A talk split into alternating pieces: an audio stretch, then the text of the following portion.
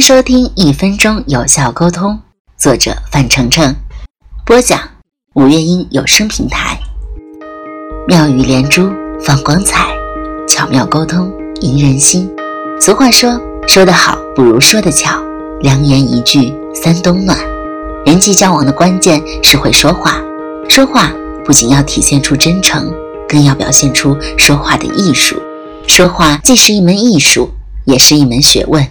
说得好，必然能有效的沟通；说的不好，肯定无法打动别人。说到别人心窝里的话，才能更容易打动别人，也会增加人际交往的魅力。第二十四章：灵活结交性格古怪的人。性格古怪者也需要关注的眼神。如果我们能用适当的方式多和他们沟通。那么，一样能获得他们的认可和友谊。现实中有很多性格古怪的人，他们的行为方法往往让大家很不理解，所以人们跟他们的交流也就越来越少。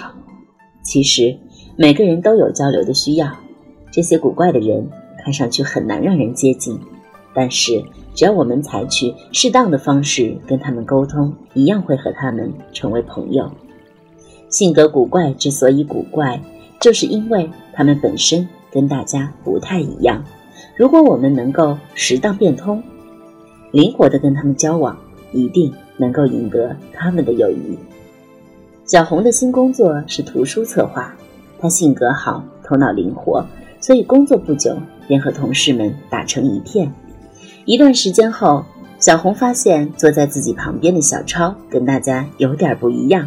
性格古怪不说，还经常喜欢一个人涂涂改改，神神秘秘的不让大家看，让人百思不得其解。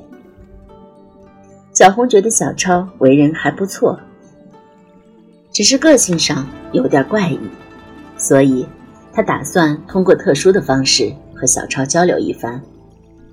一天中午，大家都吃完饭开始休息。见小超一个人在桌子上比比划划，然后又遮遮掩掩地打开小柜儿，小红便哼着一首小调走了过来。小超果然被他吸引，试探着往小红这边望。小红微笑着对小超说：“哎，吃完饭也不知道干什么好。我本来喜欢唱歌，可是因为工作太忙了，很久都没有去唱了。”其他同事听到唱歌这个话题，也都凑了过来，纷纷接茬儿。就是啊，我也喜欢唱歌，但是没有人陪我去。小红，有时间我们一块儿去 KTV 吧。我喜欢逛街，有谁喜欢啊？我们一起去呗。大家七嘴八舌地说了起来。小超也饶有兴致地听着。小红感觉小超对大家的谈话很感兴趣，便问小超：“哎，小超。”你喜欢什么呢？我刚来还不清楚呢。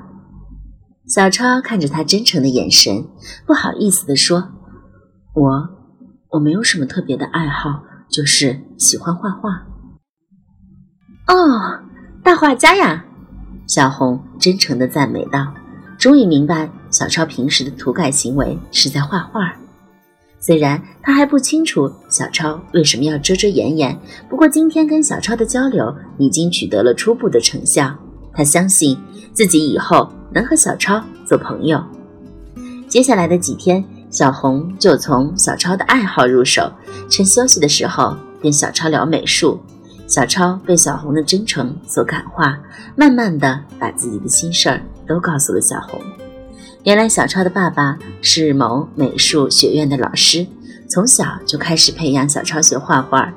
一次，小超参加完少年绘画比赛，妈妈急匆匆地开车去接他，却不幸出了车祸，双腿被撞断，从此只能瘫痪在床。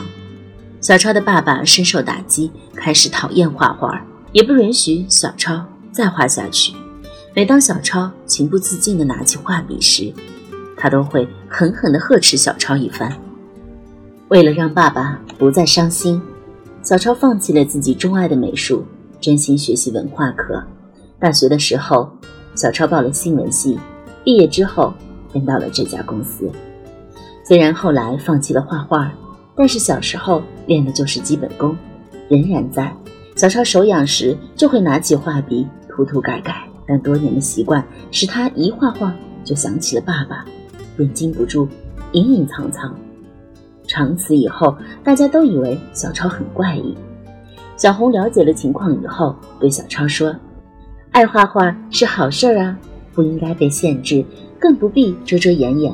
你要是真喜欢画画，从现在开始就要光明正大的画下去，我们都会支持你的。”听了小红的话，小超开心的笑了。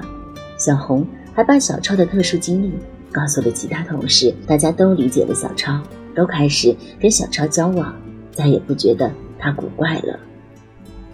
很多古怪的人都不是天生古怪，我们可能做不到像小红那样耐心的去了解小超背后的故事，但是我们可以采取其他的方式去赢得对方的关注，去除去对方的戒心。相信通过长期的交往，彼此间的友谊也会建立起来的。